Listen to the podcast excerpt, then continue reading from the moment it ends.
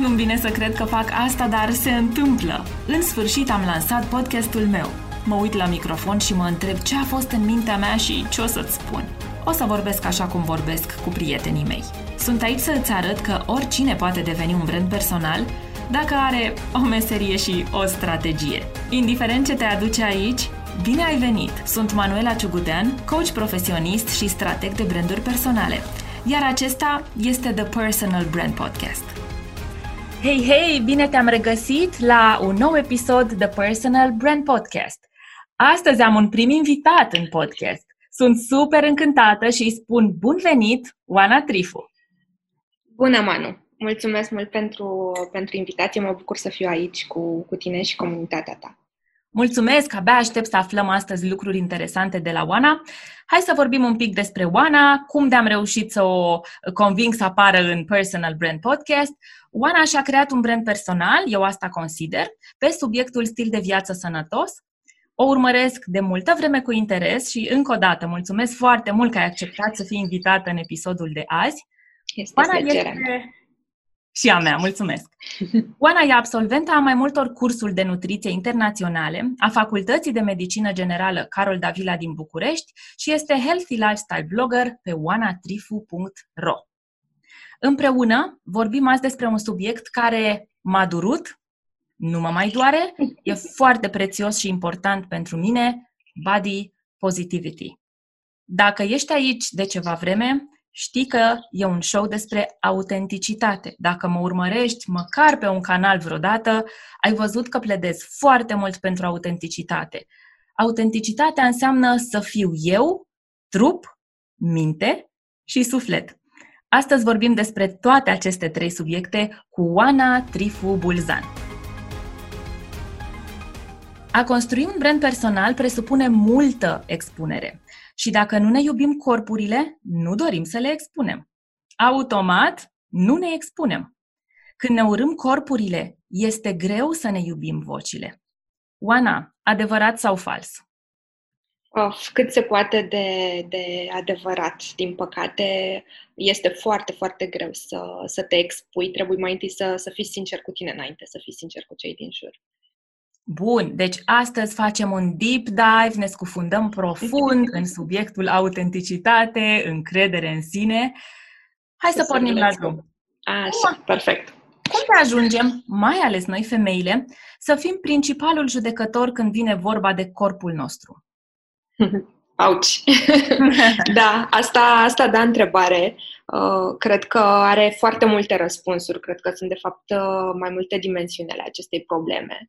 Uh, și cred că începe cu basic. În primul și în primul rând trebuie să avem încredere în noi, deși sună a, a clișeu, mie mi se pare că Uh, noi femeile avem uh, prost obicei de a, de a valorifica mai mult părerea altora decât uh, părerea noastră. Pur și simplu, părerea lor contează mai mult. A noastră, mm, not so much. Uh-huh. Nu e la fel de importantă, suntem destul de nesigure pe noi și mie mi se pare arată, că arată așa cam ca un um, student, ca un elev care a învățat bine la examen, știi, dar copiază oricum de la colegul pentru că pune mai mult preț pe, pe ce a învățat colegul sună nonsens, dar asta este ceea ce facem în fiecare zi când vine vorba de, de imaginea noastră, nu doar corporală, cu totul. Pur și simplu uh, tindem să, să punem mai mult preț pe alții și e cazul să încetăm prostia asta permanent, să, să gândim în termen de mă, de ce să copiez de la colegul dacă și eu am învățat și părerea mea e la fel de important sau cel puțin la fel de importantă ca lui. Uh, însă nu cred că am ajuns aici uh, așa, din, dintr-o defecțiune uh, proprie. Cred că sunt foarte mulți ani de zile în care am fost um, uh, atacați, ca să zic așa, cu uh, imagini complet nerealiste din media. Să spun sincer, pe vremuri când auzeam chestia asta cu imaginile uh, deformate pe care ni le prezintă media, mi se părea așa cumva, mă, hai, lăsați-mă, toată, toată lumea știe că sunt uh, photoshopate femeile în uh-huh. reviste și e ok, adică Uh-huh. Asta e, mergem mai departe. Dar adevărul e că pur și simplu în momentul în care nu ajungi să vezi o, o imagine reală nicăieri în mass media, uh, mm-hmm. îți intră în subconștient, rămâne acolo pur și simplu, chiar dacă ești conștient că e photoshopată și mi-am dat seama de chestia asta în momentul în care în cele din urmă am văzut în reviste un fir de celulită sau am văzut un fir de rid sau uh, uh, mi s-a întâmplat să-mi dau seama, o zic, măi, uite-te și tu cum arată tenul femeii asta, era un ten perfect normal, în sfârșit nefinisat într-o revistă, uh, mm-hmm. un ten frumos chiar aș adăuga, dar e normal că ți se vede un port, ți se vede un orice, avem niște trăsături pe fața noastră și în momentul în care le-am văzut ca atare în revistă, am zis, Doamne, dar ce urțenie asta în revistă? Și atunci am, am conștientizat cât de mult strânsesem în mine, cât de defectă era imaginea pe care ar trebui să, să o am despre restul lumii. Și de asta automat pui preț pe uh, părerea celuilalt, pentru că tu te uiți în oglindă, n-ai Photoshop automat în oglindă și uh, ți se pare că tu ești uh, defect. Um, ca o concluzie la chestia asta, cred că de fapt și de drept e o, e o muncă de echipă și un exercițiu de sinceritate pentru noi toate. Uh, cred că ar trebui să încetăm să ne mai ghiontim uh, noi între noi femeile, că de fapt pe umerii noștri în cele din urmă cade greul, uh-huh. să încetăm să ne mai înghiontim și să facem front comun, pentru că vine o generație nouă, nu știu în ce, în ce măsură uh, reușim noi să, să demontăm cu totul în, în generația asta uh, tot ce, s-a, tot ce s-a întâmplat în spate, tot Photoshop-ul din ultimii 30 de ani, nu da. cred că, că reușim să-l uh, demolăm cu totul în, uh, în următorii 30, dar vine generația nouă și sper din toată inima că reușim să le așternem o foaie mai curată. Uh, fetița mea e are 8 ani, în clasa 1, trece acum a doua și uh, să știi că de câțiva ani deja aud uh, la ea și la prietenele ei aud discuții despre siluetă, despre slăbire, despre make-up, despre ce ascundem și ce ne ascundem. Uh, și uh, mi se pare extraordinar de îngrijorător că sunt fetițele de, de grădiniță care își pun problema asta. Not ok. Și uh, atunci asta, de fapt, ar fi uh, uh, motivația. Trebuie să, să încetăm să, să ne mai ghiontim noi, măcar pentru ele, dacă nu pentru, uh, pentru noi. Uh, e un clișeu deja în, în momentul de față, dar chiar trebuie să definim normalitatea în, în termenii proprii, nu să uh, avem imaginea asta despre cum ar trebui să arate o femeie, este în continuare deformată mintea noastră. Foarte adevărat, sunt 100% cu tine. Cum spuneam, eu urmăresc pe Oana de multă vreme și valoarea ei m-a adus, adică o valoare comună ne-a adus împreună, anume că Oana militează anti-dietă, anti-cuvântul dietă, o să putem astăzi să dezvoltăm un pic. A fost unul din primurile lucruri care m-a atras la Oana, uh, care oferă și servicii de, de nutriție. De-aia o și urmăresc pe Instagram cu super mult interes și, într-adevăr, tot ceea ce a povestit acum găsiți la ea pe cont, găsiți la ea pe site, vorbește despre lucrurile astea foarte, foarte pe șleau. Da, vine o generație nouă, eu sunt mamă de băiat, dar pot să confirm că și dacă ești mamă de băiat, ai, trăiești, treci prin același proces ca Oana, care e mamă uh-huh, de mhm, fetiță. Uh-huh. Apropo de, de a spune lucrurilor pe nume, hai să încercăm să, să ajutăm pe, mai ales pe cele care ne ascultă. Care e diferența dintre a îți respecta corpul și a-ți iubi corpul? Da, asta e, e o întrebare foarte interesantă. Um, eu cred că ați uh, respecta corpul duce inevitabil la a-ți iubi corpul. Pentru că în momentul în care îți dai seama cât de multe face, că e gras, că e slab, că are celulită, că are vergeturi, că n-are, că whatever, în ce condiții ar fi, că îți lipsește ferească Sfântul, nu poți să mergi sau, eu știu, ai un handicap de orice fel, chiar și în condițiile astea, corpul este absolut incredibil.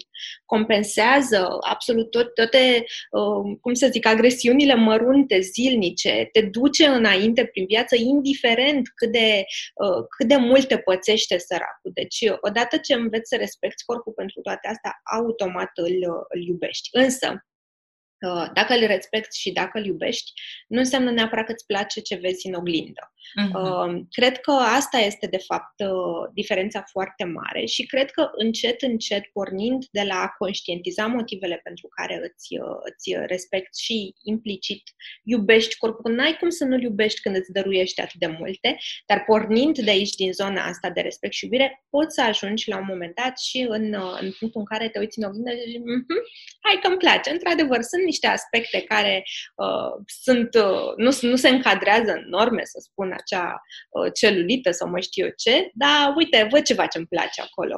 Uh, de fapt, ăsta este, ăsta este chiar primul pas, e un exercițiu pe care l-am, l-am făcut și cu fetița mea în perioada în care spuneam că început să aibă idei care nu-mi plăceau mie vis-a-vis de siluetă.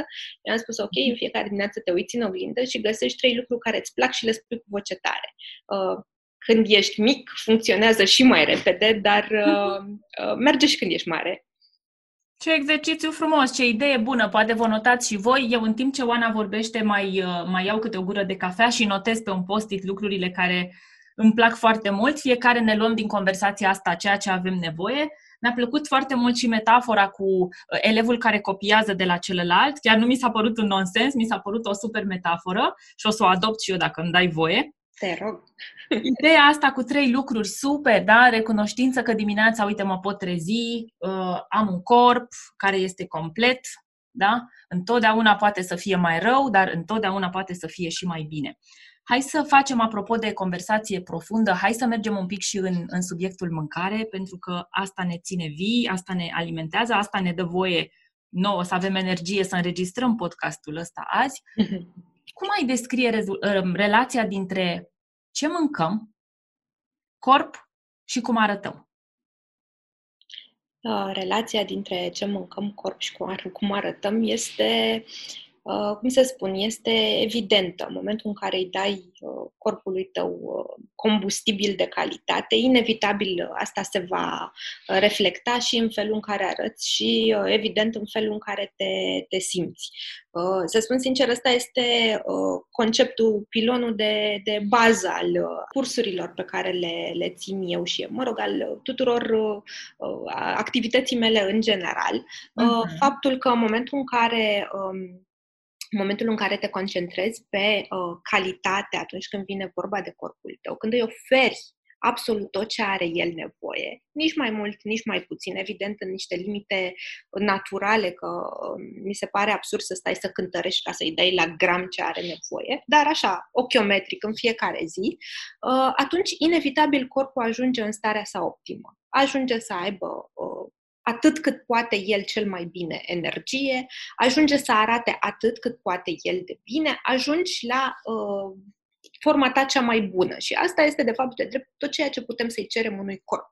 Să ajungă la forma lui cea mai bună. Că dacă eu îmi propun din start să arăt ca Heidi Klum, uh, și mhm. nu am uh, mhm. baza necesară, mai trebuie încă, nu știu, 20 de centimetri de picioare și mai știu eu ce păr, mhm. uh, nu, nu pot, indiferent ce combustibil i-aș da corpului meu, nu va ajunge acolo. Deci, uh, uh, din start trebuie să ne, să ne uh, stabilim și niște așteptări realiste. Dar în momentul în care îi dăm corpului ce avem mai bun, îi dăm un combustibil de calitate și el va reacționa pe măsură și, da, inevitabil va atinge forma sa cea mai bună. Deci asta este legătura între ceea ce, ceea ce mănânc și felul în care mă simt și rezultatele pe care le obțin.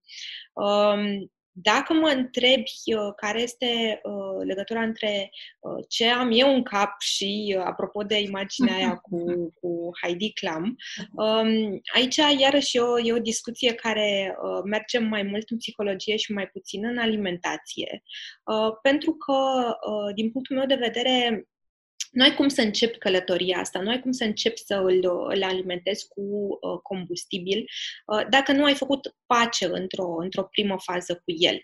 Uh, din punctul meu de vedere, primul pas pe care îl faci atunci când uh, uh pornești pe drumul ăsta al, al stilului de viață sănătos, eu mi-l imaginez la propriu ca un drum, mi-l imaginez ca pe un proces permanent, mm. Nu se termină niciodată și eu sunt în proces de uh, optimizare a stilului meu de viață și tu și toată lumea, pe un, pe un grafic așa, unii sunt mai în față, unii sunt mai, uh, mai în spate, dar toți suntem în, în acest proces. Și în momentul în care pleci pe drumul ăsta, uh, singura poziție din care poți să începi această călătorie este una de, de acceptare accept ce sunt și cum sunt în, în momentul ăsta. Ăsta este maximul pe care corpul meu poate să-l facă în momentul ăsta cu variabile pe care, variabilele pe care i le-am oferit eu. Adică, uh, dacă eu sunt stresat, dacă sunt nefericit, dacă mănânc prost, chestia asta se reflectă și în energia mea și în felul în care arăt, dar el, săracul, apropo de, de întrebarea cu iubire și uh, recunoștință față de corpul meu, e, corpul meu, săracul, este, face tot ce poate el mai bine în funcție de combustibilul pe care uh, îl ofer. Și atunci, automat, dacă îi modific combustibilul, îi modific datele cu care pornește, el se va orienta să facă și mai bine, să, să, să aibă un rezultat mai bun, pentru că automat datele pe care i le-am oferit inițial sunt mai bune. Încerc să reduc stresul, încerc să fiu recunoscător, încerc să mănânc mai bine, să dorm mai bine și atunci automat uh, se schimbă și rezultatele pe care le obțin. Încet și sigur uh, decât uh, rapid și spectaculos și de scurtă durată. Foarte fain explicat. Mulțumesc. Sper că toată lumea înțelege uh, cât de important este mindset-ul, cât de important este să înțelegi că e un drum de durată, e un parcurs și tocmai ai spus stil de viață. Cum spuneam, un lucru care m-a atras foarte mult către tine a fost comunicarea non-dietă. Ce e cu dietele? Of, of, of, of. of. Manu, eu am ținut diete mai mult de jumătate din viața mea. Le-am, deci le-am încercat pe toate. Eu, eu nu cred că am ratat, și de fapt știi ce am ratat? Am ratat uh, dieta Rina, cred că se numește, pentru că a apărut după ce am hotărât eu că gata, am terminat-o cu dieta. Um, dar uh, până atunci ți-am spus, am încercat tot și uh, multă lume râde când aude, dar există, există cu adevărat niște tenițe, există o modă a dietelor. Anul ăsta se poartă ceva, anul viitor se poartă altceva, deci uh, uh am fost la modă mai mult de jumătate din, uh, din viața mea. Am încercat um, mi-aduc aminte uh, când am început, uh, era dieta fără grăsimi, știi? Uh, trebuia să scoatem toate grăsimile din alimentație că erau diabolice. După ce au terminat cu grăsimile, au început cu carbohidrații și cu carbohidrații a ținut multă vreme. Încă sunt niște niște ramificații ale dietei low carb în, în viața noastră. Dar acum, de câțiva ani, au început să atace proteinele. Uh, când uh, termină cu macronutrienții, încep să inventeze tot soiul de diete, de disociere pe zile, de disociere pe viață, de... de mai, deci am înnebunit, am înnebunit pur și simplu. Uh, da, deci știu, sunt intim, cum zi, familiarizată cu, cu dietele. Uh, și um, uh, partea cea mai uh, bună din, din ce am de spus acum este că, indiferent că am fost la dietă sau nu am fost la dietă, greutatea corpului meu s-a menținut cam tot pe acolo. Diferența a fost nivelul de frustrare, de foame, de, de calitatea vieții până în momentul în care ești la dietă, te gândești în continuu la mâncare, te enervează că nu poți să mergi cu prietenii în oraș sau, bine, în perioada asta oricum nu mergem cu prietenii în oraș, Așa. dar uh, uh, ca idee îți afectează foarte multe aspecte ale vieții. Se întâmplă, nu știu, uh, ai un business sau uh, ai o întâlnire și tu te gândești la mâncare și încerci să-ți orientezi întâlnirea la restaurantul unde știi că poți să mănânci ceva. Deci îți, îți consumă timp, sunt o grămadă, o grămadă de ramificații ale problemei astea, care e o non-problemă, de fapt, și de drept, ea nu există, pentru că dacă ne întoarcem la ce spuneam puțin mai devreme, mă concentrez să-i ofer corpului meu uh, combustibil de calitate, nu trebuie să mai îmbat capul cu nicio dietă, că e low carb, că e low fat, că e low whatever.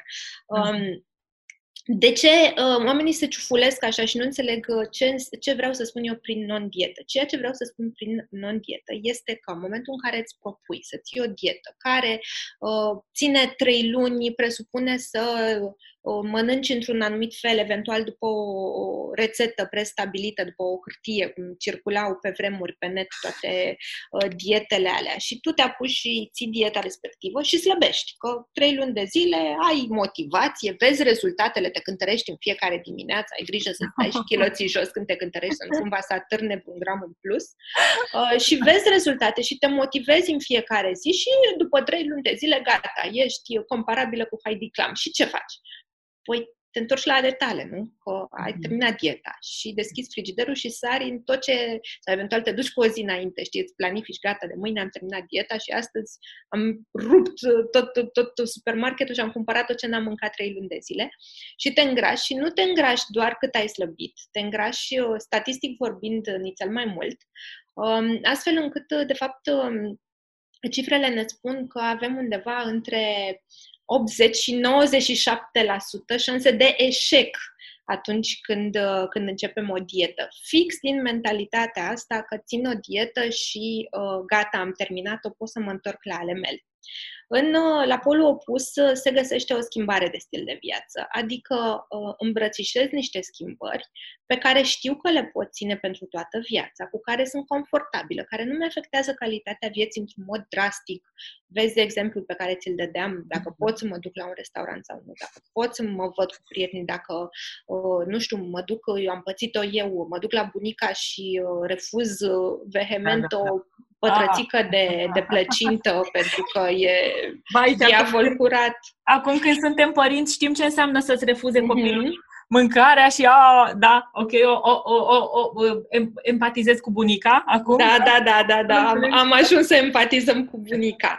Da, deci asta spun, asta este foarte mare diferență între dietă și schimbare de stil de viață. Schimbarea pe care o faci, o faci pentru totdeauna, este o schimbare pe care ți-o poți asuma, nu știu, un exemplu ar fi să mănânc mai multe legume nu te frustrează să mănânci mai multe legume și poți să mănânci pentru toată viața mai multe legume și îți garantez că vei avea rezultate mai bune decât să te apuci să ții, eu știu ce, uh, sminteală de, de, regim, de regim de slăbire și apoi să te întorci la toate obiceiurile care au cauzat, de fapt, acea, acea îngrășare.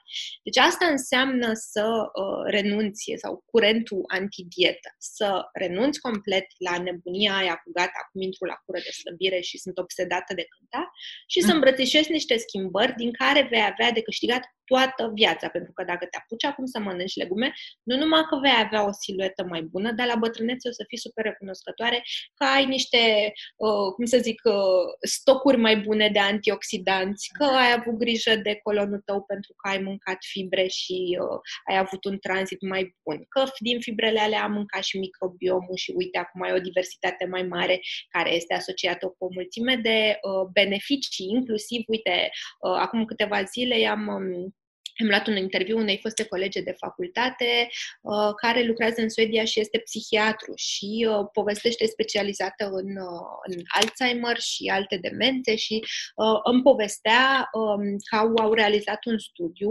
Uh, este un studiu foarte celebru, se numește studiu Finger, sar de la o idee la alta, dar trebuie să o spun și pe asta.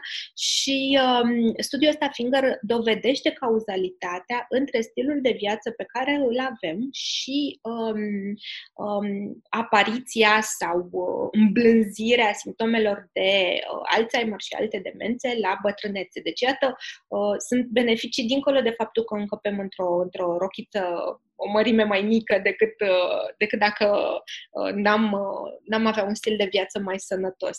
Sunt foarte, foarte multe beneficii imediate, dar și pe termen lung. Ceea ce nu se poate spune despre dieta low, ce vrei tu.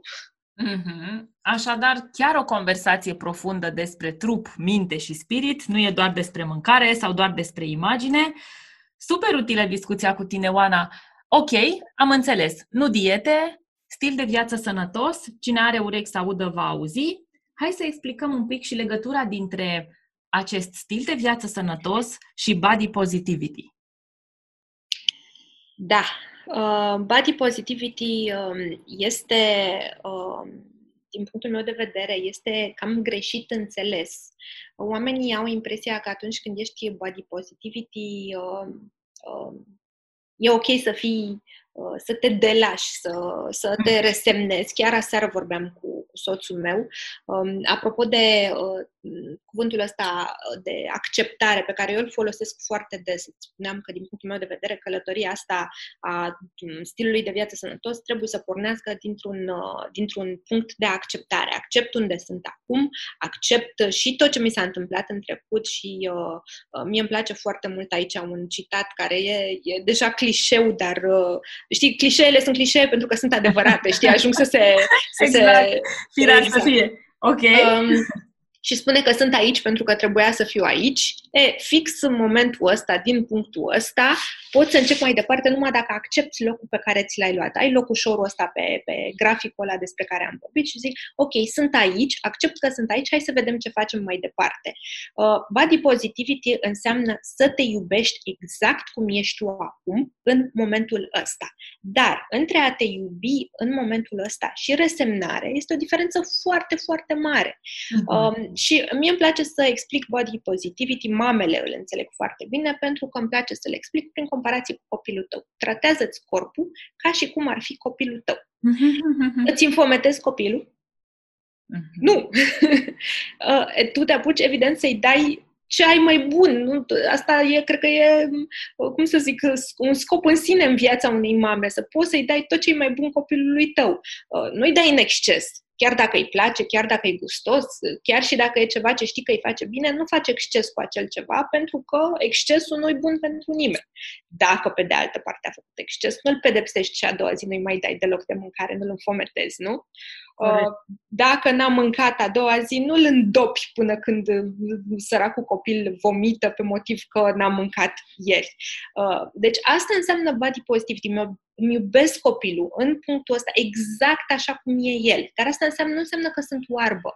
Văd că are plusuri, văd că are minusuri și îl ajut atunci când vine vorba de uh, Uh, cum să zic, de îmbunătățire, de lucrat cu el. Deci body positivity nu înseamnă resemnare, înseamnă că îi mă iubesc așa cum sunt și tocmai pentru că mă iubesc vreau să-i dau corpului meu combustibil, apropo de ce vorbeam mai devreme, premisele cele mai uh, bune, astfel încât să poată să uh, îmi rezultatul pe care îl, uh, îl are el este cel mai bun pe care îl poate avea. În egală măsură, body positivity înseamnă niște așteptări realiste de la corpul meu. Um, apropo, iar, nu știu ce am cu Heidi Clam astăzi, Dumnezeule, vreau să-mi impun niște, niște uh, așteptări reale de la corpul meu și în momentul în care face un progres, îl sărbătoresc și mă bucur pentru el, mă bucur pentru că înseamnă mai multă sănătate, mă bucur pentru că mm-hmm. înseamnă beneficii pe termen lung. Nu, asta nu înseamnă că um, gata, sunt body positivity și nu mă mai interesează. Pot să mănânc în fiecare zi uh, fast food, uh, pot să mm-hmm. mă las, nu, am nevoie niciun fel de exercițiu pentru că eu mă iubesc așa cum sunt nu, dacă mă iubesc, atunci vreau să am grijă de mine, logic, așa cum am grijă de copilul meu pe care îl iubesc. Uh, mie comparația asta cu copilul mi se pare că explică cel mai bine ce înseamnă body positivity. Super! Încă o metaforă de la Oana. Ești o Astăzi e ziua metaforă. Și pe asta o să o rețin. Foarte utilă, foarte vizual totul, mai ales pentru, pentru părinți și multă lume care Uh, care e interesată să-și creeze brand personal este părinte și atunci cred că va fi foarte util pentru ei. În mintea mea, în timp ce vorbeai, a apărut și ideea de ok, mă iubesc așa cum sunt și la 150 de kilograme, dar ce e cu sănătatea mea și cu potențiale afecțiuni cronice? Uh, sunt și asta, asta mm, se leagă foarte bine de fix ce am spus puțin mai, uh, puțin mai devreme. Faptul că um, oferindu-i combustibil de calitate, corpul tinde să uh, atingă o, în, uh, cum să zic, forma sa cea mai bună. Acum uh, ai, ai luat un exemplu extrem, 150 de kilograme uh-huh. este o, o greutate care nu poate să fie forma cea mai bună pentru nimeni.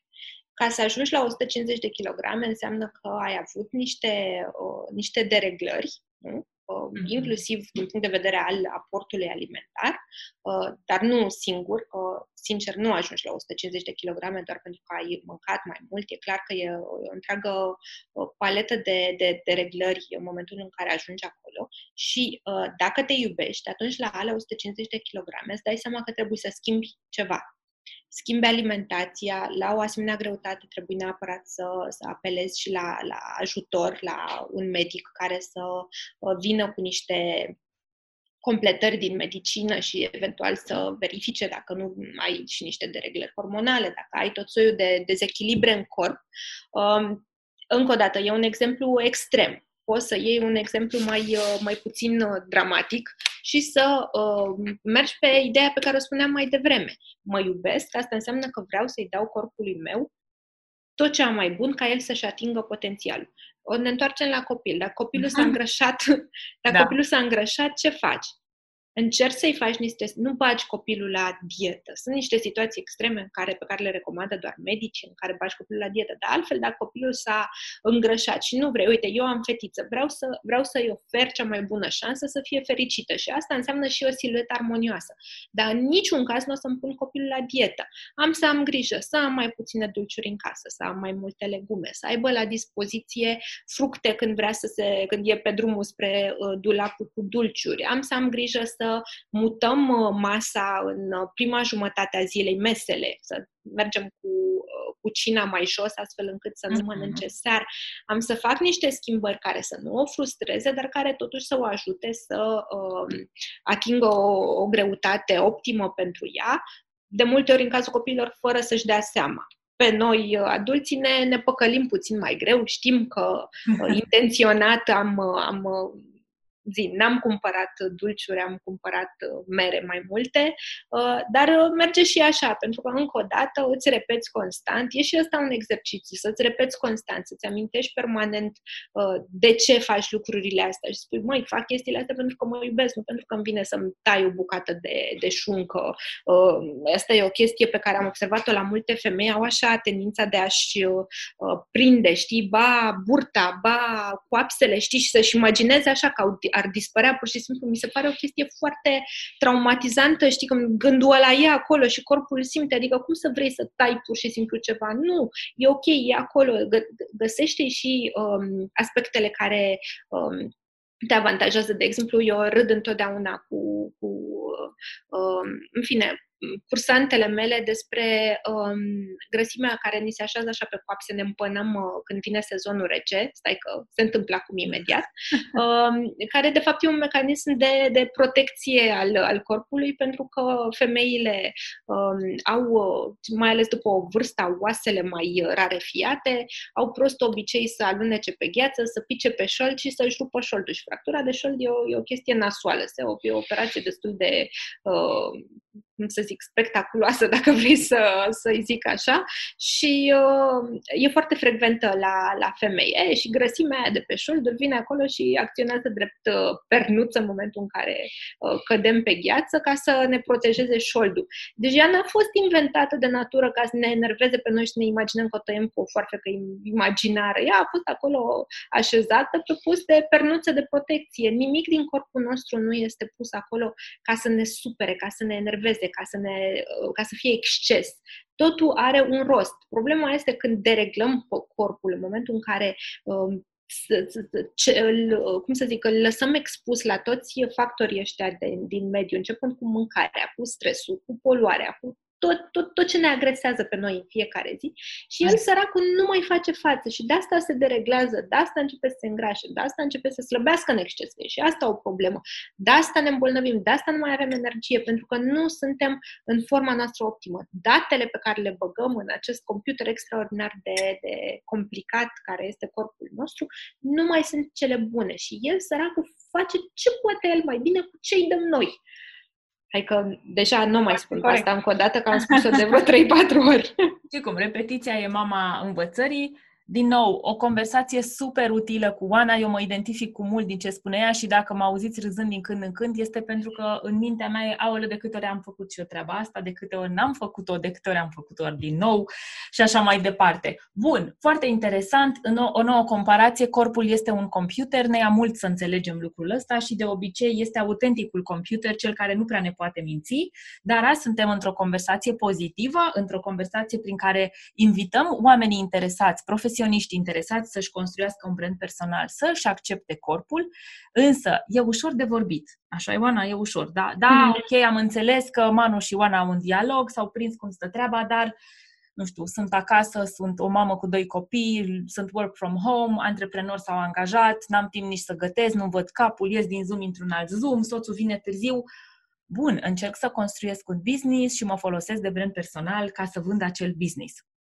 Mm-hmm cum reușim, cum ajunge un astfel de profesionist super ocupat, stresat, cu puțin timp pentru el, cum poate să ajungă să se simtă confortabil în pielea lui? Mhm.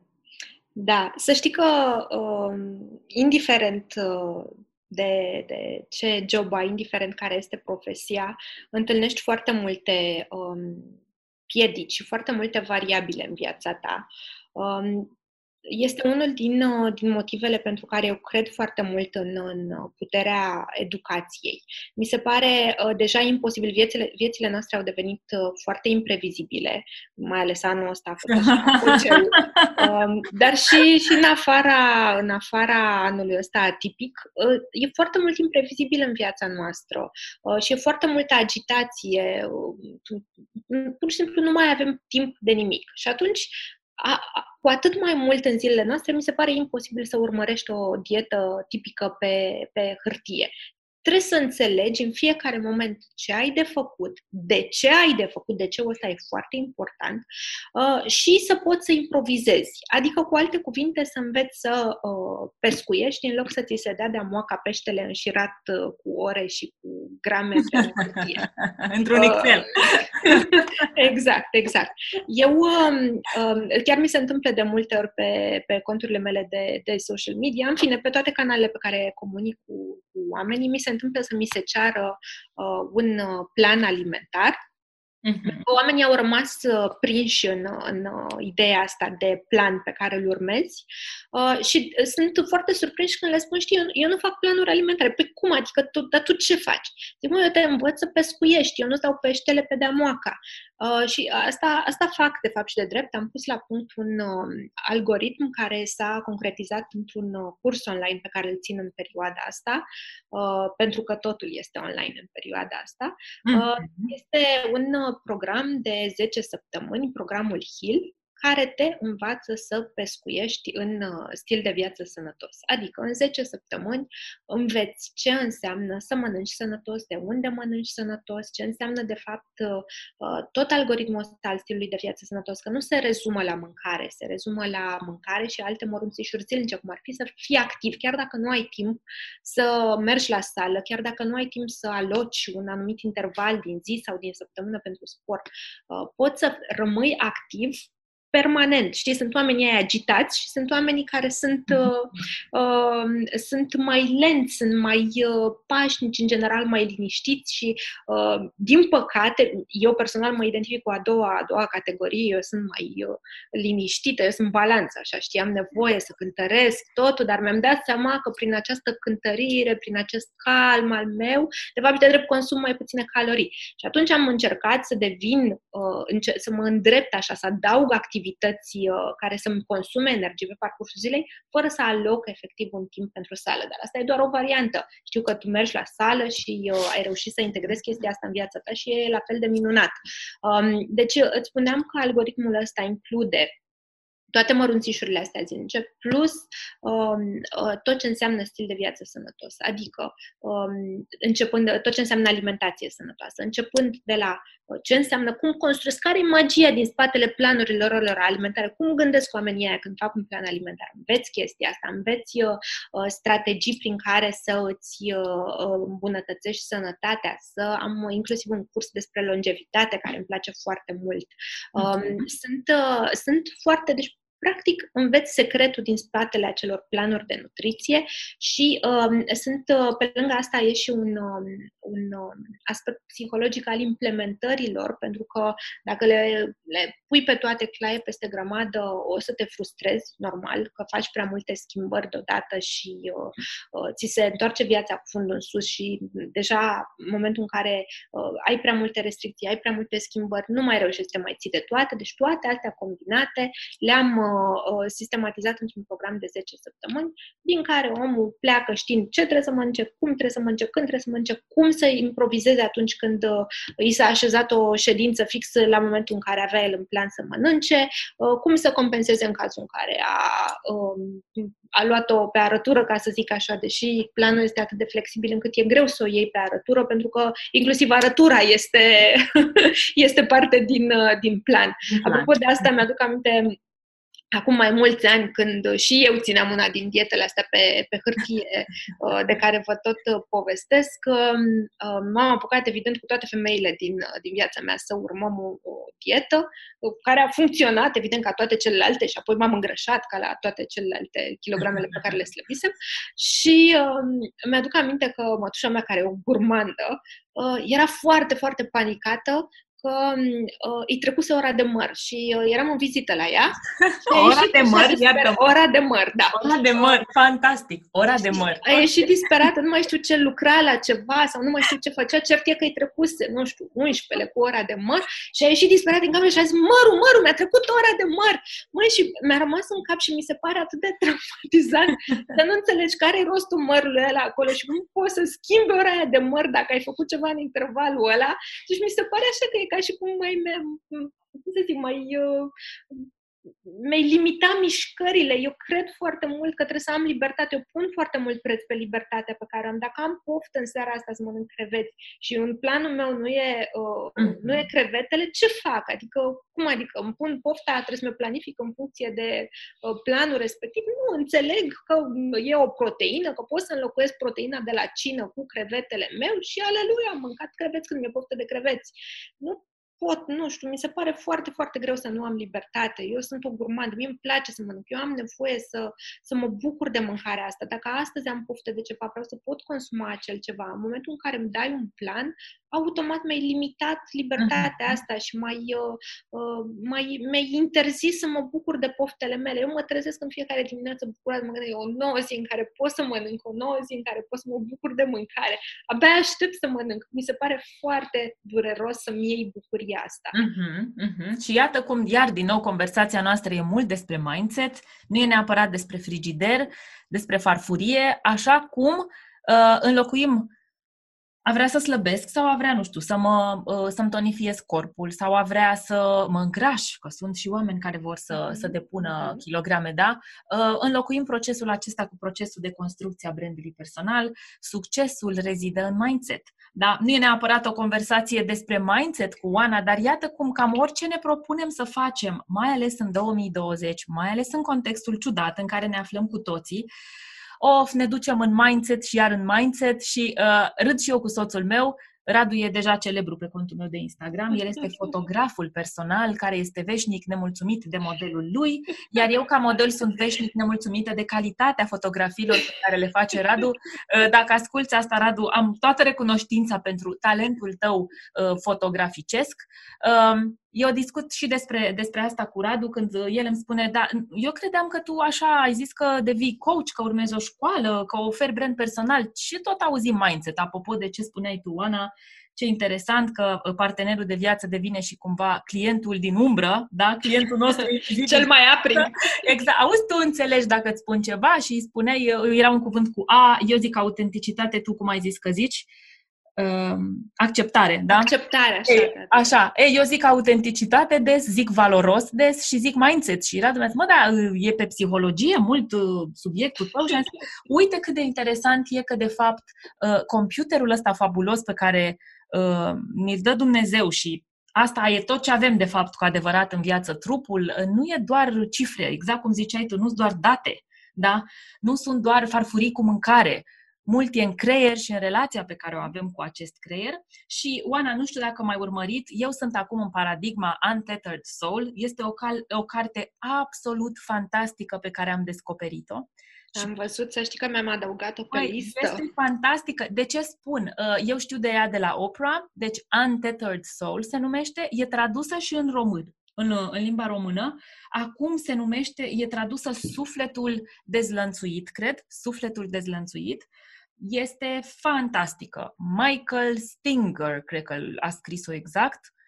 Este fabuloasă. E o carte fantastică. Am și uitat cine a scris-o, că a devenit mai puțin relevant. Subiectul în sine este fantastic. Este despre uh, ideile astea pe care ni le spunem noi. Michael Singer, îmi cer scuze.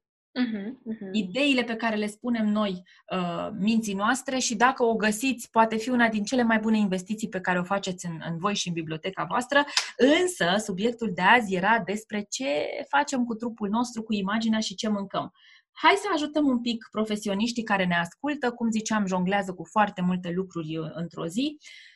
În fiecare uh, lună, la început de lună, Oana face un exercițiu fantastic ca dovadă că știe să facă brand personal. La fiecare început de lună, la Oana pe Insta, cel puțin pe contul ei de Instagram, veți găsi bun venit toamnă, bun venit vară, bun venit august, bun venit septembrie, o listă cu alimente. E un moment ace- din ăla de apă în gură nu spui niște lucruri noi, nu ne spui niște lucruri fabuloase de tipul că apar butuile toamna sau strugurii, dar uite, e un suflu nou, e toamnă, hai să lăsăm contextul COVID în spate, o nouă șansă să avem grijă de noi, o nouă șansă de restart, da? 1 septembrie vine curând.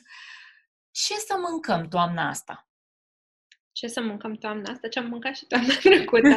nu, nu, glumesc. Toamna mie mi se pare, mie îmi plouă în gură. Deci de fiecare dată când fac lista de septembrie, îmi plouă în gură. Mi se învârt așa uh, prin cap, deci le văd așa rotindu-se în jurul meu, pur și simplu tot soiul de bunătăți de la plăcinte cu mere și cu gutui și cu um, dovleac și supă de dovleac cu cocos și uh, uh, toate compoturile și toate salatele și toate, doamne, deci e o nebunie toamna este chiar cea mai bună perioadă uh, pentru a-ți schimba stilul de viață. Deci am înghițit în sec. Supa aia de, supa aia de doglea cu cremă de cocos este... Exact, eu m-am blocat acolo și cu un crevete aruncat așa. Da, da, da. Vorbit. Probabil eu și Oana uh, cosmic uh, ne-am unit cumva și am fost roli, pentru că prea seamănă parcursurile noastre, prea seamănă modul de gândire, prea seamănă ce am făcut pentru noi și trupul nostru sau ce am făcut împotriva uh, trupului da, ceva timp în urmă. Bun, deci să mâncăm alimente. Eu tot aud uh, da. fructe și legume, da? Nu, da, da, auzi fructe și legume, dar uh, nu mă rezum doar la fructe și legume. Um, este, uh, din păcate, fac push pe, pe zona asta pentru că este, sunt acele categorii de alimente pe care nu prea le consumăm. Oamenii, și, și vorbesc de multe ori chestia asta cu clienții mei, deschid frigiderul și se uită. Am mezeluri? Da, am ce să mănânc. Am carne? Da, am ce să mănânc. Am brânză? Da, am ce să mănânc.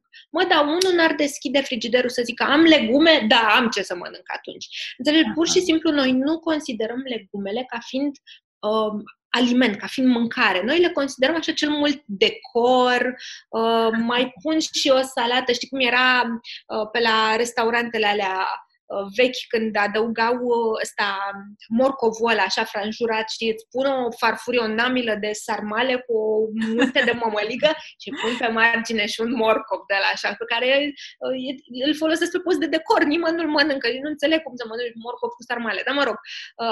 Deci, noi privim leguma pe post de decor. Acum am început să mai văd uh, uh, mese, că știi că se, mă rog, toată lumea pozează ce mănâncă pe Instagram. E lege, nu poți să mănânci ceva frumos fără să-l pozezi.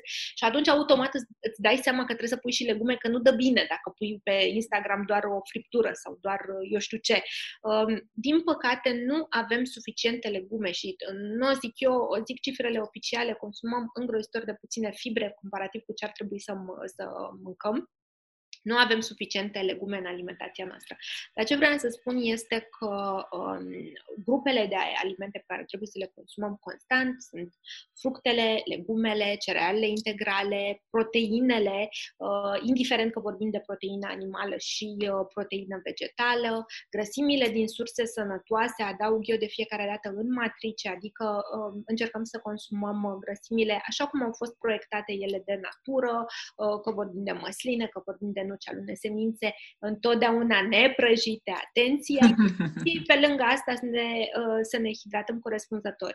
E uh, una din lecțiile cele mai importante, cam cum ar trebui să îți, îți construiești o farfurie în fiecare zi, uh, pornind de la ingredientele astea pe care ar trebui să le ai tot timpul în alimentație. Și asta se leagă, ți-am spus, de momentul ăla în care deschizi frigiderul și zici, am brânză, am ce să mănânc. Stai mă un pic, ai și legume cu brânza aia, nu pui problema. Um, să știi că, uite, eu, de exemplu, am de multă vreme în, în comportament chestia asta, indiferent că mănânc bine, că mănânc prost, am grijă să am o grămadă de legume, parcă nu mi-alunecă pe gât. Dar sunt foarte fericită că am reușit să-i uh, induc comportamentul ăsta și soțului meu. Și îl văd inclusiv când e cu mine, când nu e cu mine și îmi povestește ce am mâncat la prânz, că evident este raportul seara să-mi povestească, uh-huh. uh, îmi spune, nu, nu, nu avem suficiente legume, nu pot să mănânc uh, friptura asta sau nu pot să mănânc felul ăsta de mâncare, n-am suficiente legume. Doamne, și am o satisfacție, nu-ți poți imagina, asta e un om pe care l-am luat de la garnitura cu salată de băf, adică e, a fost un, un drum lung. Asta bucurie o am foarte mare că a intrat în reflexul lui să consume la fiecare masă legume. Cu Diana, cu fetița mea, a fost mai ușor pentru că pe ea am luat-o de la zero, nu a avut un istoric, nu are un trecut și atunci din start i-am, i-am indus comportamentul ăsta este ceva ce ajungem efectiv să, să, să ne intre în reflex. Nu, nu ne mai gândim uh, conștient că avem nevoie de legume, pur și simplu ne cere corpul legumele astea și asta este absolut minunat. Um, și ca să termin cu, cu toamna, um, uite, eu care încă o dată îți povesteam și știi de fapt că sunt o foarte mare gurmandă și găsesc tot ce îmi place toamna, deci am o mulțime de alimente pe care le consum, să știi că întotdeauna slăbesc toamna, fără să îmi propun sau fără să țin vreo anumită dietă, pentru că îmi plac atât de mult toate fructele și toate legumele care sunt în sezon, încât mă las de rest. Nu mai simt nevoia să mai adaug, uh, nu știu, ciocolată sau eu știu ce alte bunătăți, uh, mai mult sau mai puțin procesate. Eu mănânc destul de puțin procesat, dar îmi place să mănânc mult. Adică uh, la mine o să găsești întotdeauna în casă o plăcintuță, o prăjiturică, nu se poate așa, dar e, e adevărat, e făcută în casă. Însă toamna îmi plac atât de mult toate bunătățile astea, încât inevitabil uh, le consum în detrimentul altora.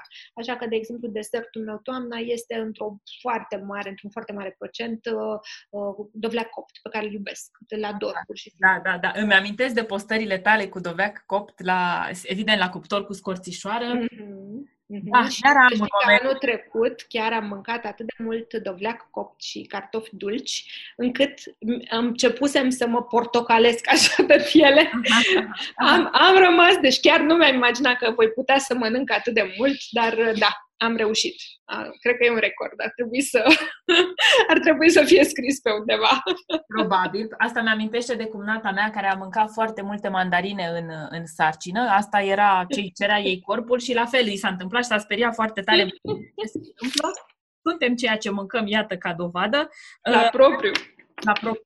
Iar am avut un moment din ăsta de apă în gură, numai auzind de dovleac, dar uh, acum intru în mintea clienților mei și a oamenilor care ascultă acest podcast. Știi cum e, întotdeauna oamenii vor vrea soluția ta, tu ești specialistul. Ce mănâncă Oana? Mm-hmm. Ce mănâncă? împărțită pe, pe mese. Uh, măi, asta cu împărțeala pe mese e iarăși foarte discutabilă. Noi mâncăm când ne e foame. Mm. Dacă m-am trezit și mi-e foame, am să mănânc dacă m-am trezit și nu mi-e foame, n-am să fiu obsedată că micul dejun e cea mai importantă masă a zi și n-am să mănânc, am să mănânc când mi-e foame. Dar să-ți spun sincer, pentru că încă o dată revenim la organismul ăla care se reglează singur, um, organismul este proiectat să mănânce în, în prima parte a zilei, cam în două ore de când uh, ne-am trezit și atunci uh, simt foamea. Poate nu o simt chiar imediat, uh, dar o simt cam, cam în două ore de când m-am trezit, mănânc. Deci asta este prima regulă la noi în familie. Dacă nu ți-e foame, nu mănânci. Uite, chiar aseară, uh, la cină, Diana a spus, băi, mie nu mi-e foame. Și am zis, ok, dar de ce să-ți dau de mâncare? Știi că e obiceiul ăsta al uh, mhm. bunicilor în mare parte, uh, să fugărească copilul cu mâncare. Dom'le, nu ți-e foame, nu mănânci, nu e nicio problemă, las că e și mâine o zi. Um, chiar la, iarăși la Diana, pe mine m-a învățat enorm de multe copilul meu. Am observat uh, comportamentul ăsta fascinant pe care îl avem, reglarea asta pe care corpul nostru o are din naștere, ne naștem cu capacitatea asta de autoreglare și ne o pierdem pe parcurs. Um, avea un obicei când era mai mititică, avea câteva zile, știi, sunt acele pusee de creștere pe care le tot uh, uh-huh. mamele pe, pe grupuri. E, mi, i se întâmpla câteodată, măi, să mănânce în niște cantități de ne speria pur și simplu. Era foame, adică nu cerea dulciuri sau prostiuțe, îmi cerea mâncare și măi și mânca, despărgeam, mă uitam și eu, se uita și soacră mea, nu ne venea să credem cât poate să bage un copil atât de mic. Și după asta avea câteva zile în care zici că intra la post nu vrea aia, nu vrea aia, mai gusta un pic, mai ciubulea, nici nu insistam. Și asta era. Deci copilul simțea la un moment dat că are nevoie să mănânce mai mult, după care, fără să îi se impună în vreun fel, nu mai vrea, nu mai gata, mi-am luat, m-am, mi-am făcut stocul. Asta este o chestie pe care organismul nostru o are din naștere, capacitatea asta de a se regla. La un moment dat am mâncat mai mult, nu e nicio problemă, în ziua următoare nu simt foame. Noi, în schimb, ce facem? Venim peste capacitatea asta de autoreglare complet naturală cu um, unul la mână, cu conștient, cu um, pedeapsă, cu vinovăție, cu gata, de astăzi nu mai mănânc nimic, că ieri am fost la nuntă și am ras toată nunta, am mâncat toată nunta și gata, de mâine nu mai mănânc nimic, asta unul la mână. Doi la mână, după ce repetăm de câteva ori comportamentul ăsta, ajungem să avem o foame cronică în noi, pentru că știm că dacă am făcut un exces, va veni automat și pedepsirea pentru acel păcat de necuprins mm-hmm. și ne, ne ștergem cu totul planul inițial, codul pe care îl aveam inițial în corpul nostru și venim cu niște comportamente complet greșite.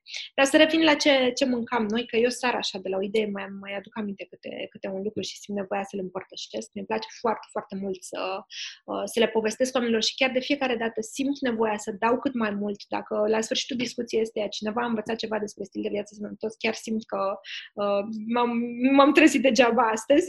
Uh, deci ce mâncăm noi? În primul rând mâncăm când ne e foame. În al doilea rând încercăm pe cât posibil să ne grupăm la masă. Pentru noi masa este un prilej de bucurie, uh, este, uh, cum să zic, o, o, o, o sărbătoare la propriu înainte, înainte de COVID în sensul ăsta. Sâmbătă și duminica Diana se trezea cu atât de mult entuziasm și ne mami, astăzi mâncăm micul dejun împreună și pentru ea era așa, cum să da. zic, cum e pentru alții mersul la biserică, așa era pentru ea uh, micul dejun împreună, era lege, era mm. ceva incredibil, aștepta toată săptămâna să mâncăm micul dejun împreună. Uh-huh. Uh, acum că e COVID, are și el aspectele lui pozitive, știi, frumosul din urât, am lucrat toți de acasă, inclusiv uh, Diana cu școală și acum vacanța și um, uh, am avut uh, șansa să mâncăm aproape în fiecare, în fiecare zi micul dejun împreună, ceea ce a fost minunat. Deci încercăm pe cât posibil să ne grupăm cât mai mult la masă, dar asta nu înseamnă că dacă mie mi-e foame, n-am să mănânc pentru că nu e restul lumii la masă sau copilului și așa mai departe. În al doilea rând, um, sau în al treilea rând, cred că am ajuns, să încercăm să um, ne grupăm um, alimentele mai calorice, mai bogate, ca să zic așa, în prima jumătate a zilei. Sunt, uh, de altfel, studii care ne arată că suntem mai, mai potenți din punct de vedere al procesării alimentelor în prima jumătate a zilei față de a doua jumătate a zilei, așa că la noi, încă o dată, micul dejun este foarte, foarte bogat. Știi vorba aia, știi cum mănâncă da, uh, da, da. dejun ca un rege, la, prinț ca, la prânz ca un prinț și seara ca un cercetor, cercetor nu cercetător, cercetor. Ei bine, cam așa, cam așa mâncăm noi.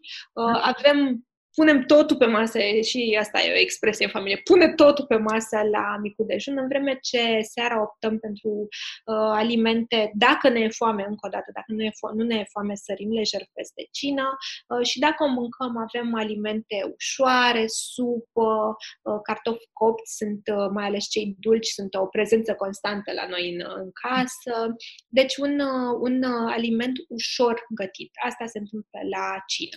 La micul dejun, ți-am spus, pârtie, totul. Mâncăm foarte, foarte mult um, foarte multe, mă rog, nu foarte multe alimente, dar mâncăm diversificat.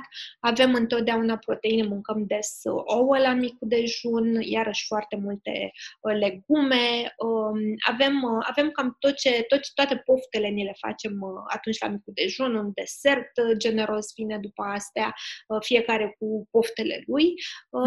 Deci este o, o masă foarte zdravănă. Și în perioada asta, cam astea sunt mesele. Deci avem un mic dejun și o cină, Uh, pentru că stăm foarte mult în casă, nu avem nevoie de, de foarte multe uh, calorii, ca să zic așa, nu simțim nevoia, pentru că nu le consumăm cât poți să te Corect în mhm. casă. Um, sigur că dacă ieșim la plimbare prin oraș, automat ne lipim de o înghețat, adică nu înseamnă că sunt niște uh, reguli stricte, tocmai asta este frumusețea schimb stilului de viață, schimbării stilului de viață, că mm. poți întotdeauna să um, improvizezi și să îți adaptezi pe nevoile și pe poftele tale, uh, dar ca regulă în perioada asta ți-am spus, mâncăm două mese, un uh, uh, mic dejun slash brunch și o cină destul de Um, de vreme. Uh-huh. Când, uh, uh, când mergeam la când ieșeam din casă. Da, mai cum am uh, să vorbim. Ok, da, da, da. Lucrurile erau puțin, uh, puțin diferite în sensul că um, uh, aveam trei mese, Diana mân- mânca oricum la, la școală, Silviu avea de obicei uh, în, uh, în oraș la prânz o întâlnire și iarăși mânca destul de, uh, destul de uh, zdravăn la, la prânz.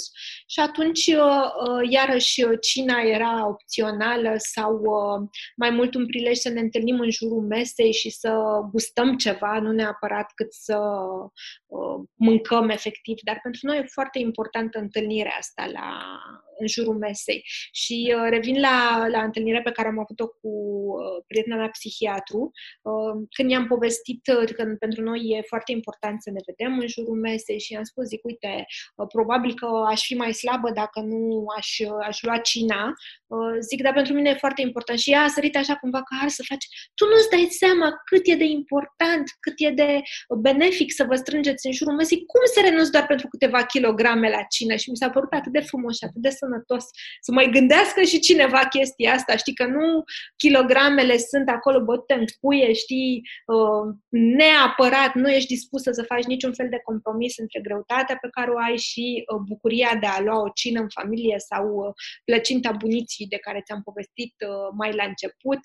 Deci sunt niște compromisuri pe care le faci când vine vorba de stil de viață și mie mi se par niște compromisuri foarte sănătoase pentru cap care nici nu mai sunt compromisuri, apropo de... Și eu am eliminat din, am eliminat din vocabularul meu uh, guilty pleasures, da? Că dacă mm-hmm. sunt pleasures, mm-hmm. nu vreau cum să fie guilty, iar Correct. da, uh, brand personal eu fac din postura de coach și am auzit la Oana o grămadă de tehnici din coaching ca dovadă că orice meserie am face, când o facem cu plăcere și suntem în slujba clientului, uh, învățăm tot mai multe. A vorbit Oana despre vizualizare și vă invit să vă vedeți voi pe voi uh, și dacă aveți uh, un obiectiv legat de trup și dacă aveți un obiectiv legat de brand, să-l vedeți pe termen lung. Da? Noi vrem rezultate mâine, însă rezultatele vin în timp a vorbit Oana și despre rutină și ritual, povestea de ritualul cu, cu uh, clătite sau cu uh, micul dejun împreună, da? Uh-huh, weekend, uh-huh. ăsta e un ritual. Uh, cu clienții cu care eu lucrez, îi invit să aibă ritualuri, îi invit să aibă o rutină. Rutina e sănătoasă, cum cum se spune, o rutină sănătoasă și uh, automat aud stil de viață este o rutină, dar nu înseamnă că ne plictisim. Înseamnă să facem ce ne place. Și ca o concluzie a tot ceea ce am auzit eu de la Oana și să vedem cum se aude la voi, așteptăm comentarii și review-uri la acest podcast, uh, este nevoie să ne ascultăm. Eu asta am auzit azi.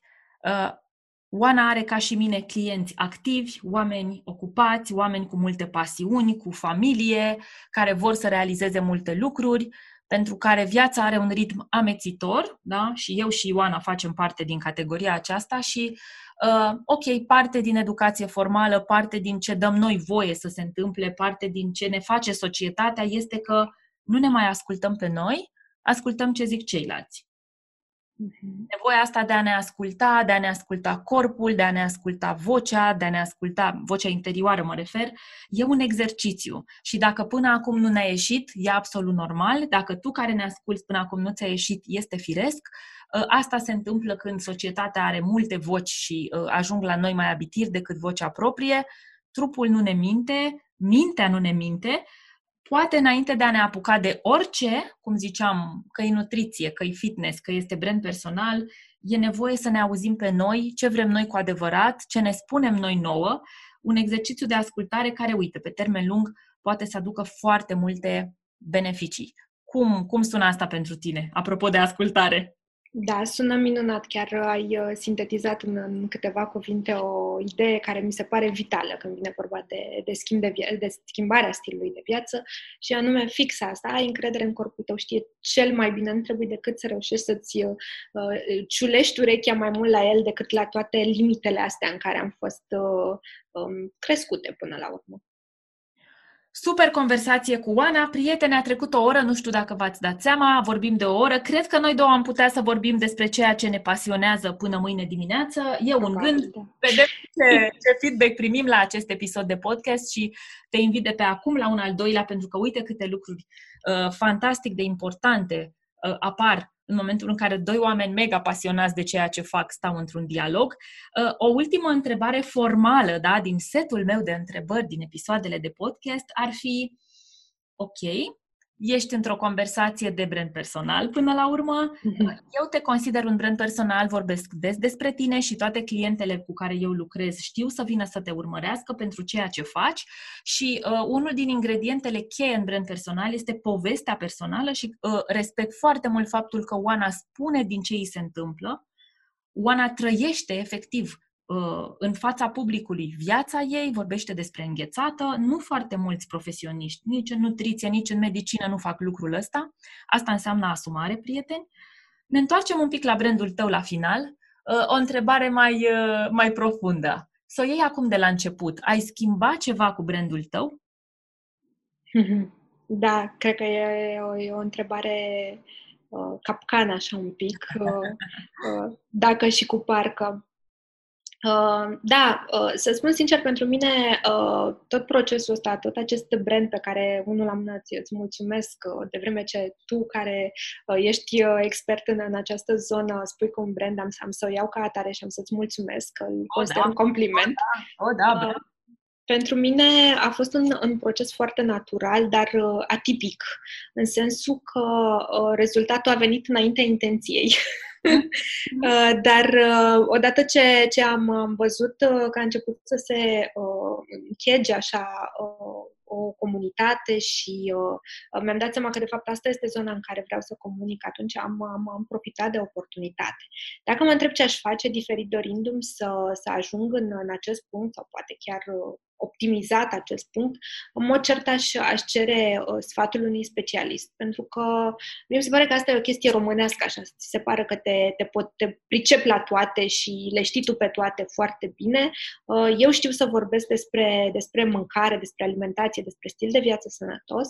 Uh, sunt alți uh, profesioniști care știu să vorbească despre brand personal și știu să-l construiască fluid și coerent, evident mă refer la tine.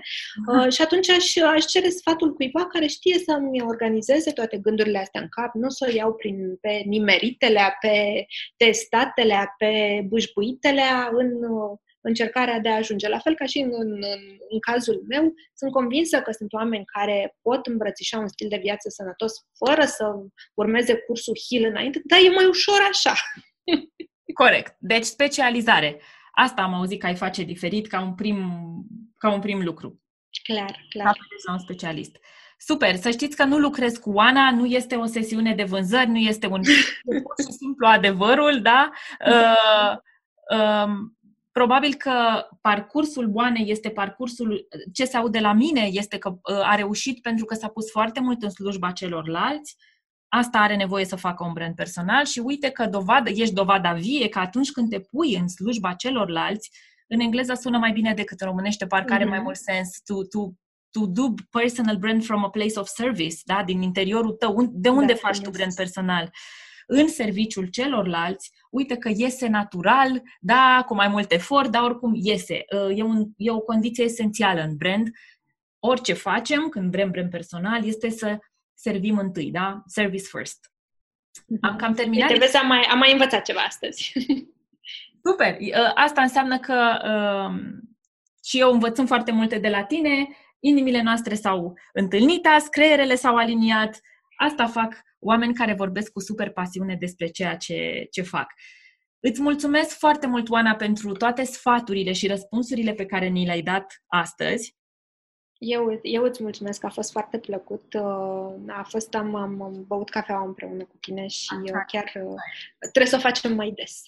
Super, o să mai facem. Înainte să încheiem, un obicei pe care uh, îmi doresc să-l implementez în podcasturi când am invitați, cinci întrebări fulger, le zic eu cinci întrebări în afara cutiei.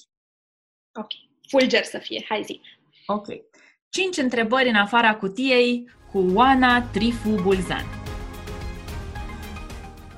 Uh-huh. 1. Ce ai face dacă ai avea o oră în plus în fiecare zi? Clar aș citi. Și eu la fel. 2. Care e cel mai mare vis al tău? Mm. Uh, asta o să sune clișeu, dar cea mai mare dorința mea e să fiu sănătoasă alături de, alături de familie. Vreau să ajung să fiu o bătrânică de asta super activă, fâșneață, să fac yoga la 90 de ani, să mi-amuz strănepoții cu povești din anul de COVID. 3. Care e cel mai straniu lucru pe care l-ai făcut vreodată? Am să mă gândesc la mâncare și am să spun că am mâncat uh, lăcuste la un restaurant australian, australian din Viena. Uh, patru! Ce dă însemnătate vieții tale? Uh, să știi că pe lângă familie, care evident e un, un loc uh, special, uh, mă, mă entuziasmează foarte tare munca mea. Mă, câteodată nu dorm de, de entuziasm când găsesc câte o idee faină pe care pot să o pun în practică în Hill sau când găsesc un articol interesant care ne, ne spune cum putem să trăim mai, mai sănătoși, mai armonioși, mai fericiți și mai multă vreme. Ce frumos! Și cinci, ce ai face dacă ai ști că nimic nu ar putea să meargă rău? acum, Doamne, acum aș pleca în concediu și cu ochii, m-aș urca în avion și aș călători de toți banii, toți, toți. M-aș întoarce acasă numai când n-aș mai putea să mai stau pe nicăieri altundeva. Super! Au fost cele cinci întrebări în afara cutiei pe care o să le pun oricărui invitat în podcast. Ele nu sunt aceleași niciodată. Uh, e o tehnică la care țin pentru că mi se pare că așa aflăm lucruri și mai interesante despre invitații mei. Oana Trifu Bulzan, unde te găsesc oamenii interesați să citească despre tine, să lucreze cu tine?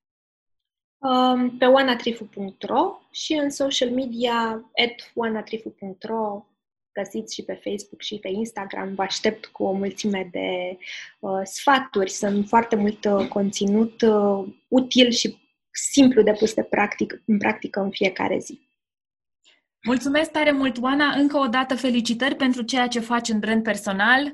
Te urmăresc cu foarte mare interes. Știu că tot ceea ce faci este from a place of service pentru noi cei care te citim găsesc multă informație valoroasă la tine și îți mulțumesc că, iată, mai bine de o oră ai stat astăzi cu mine să registrăm acest episod din podcast.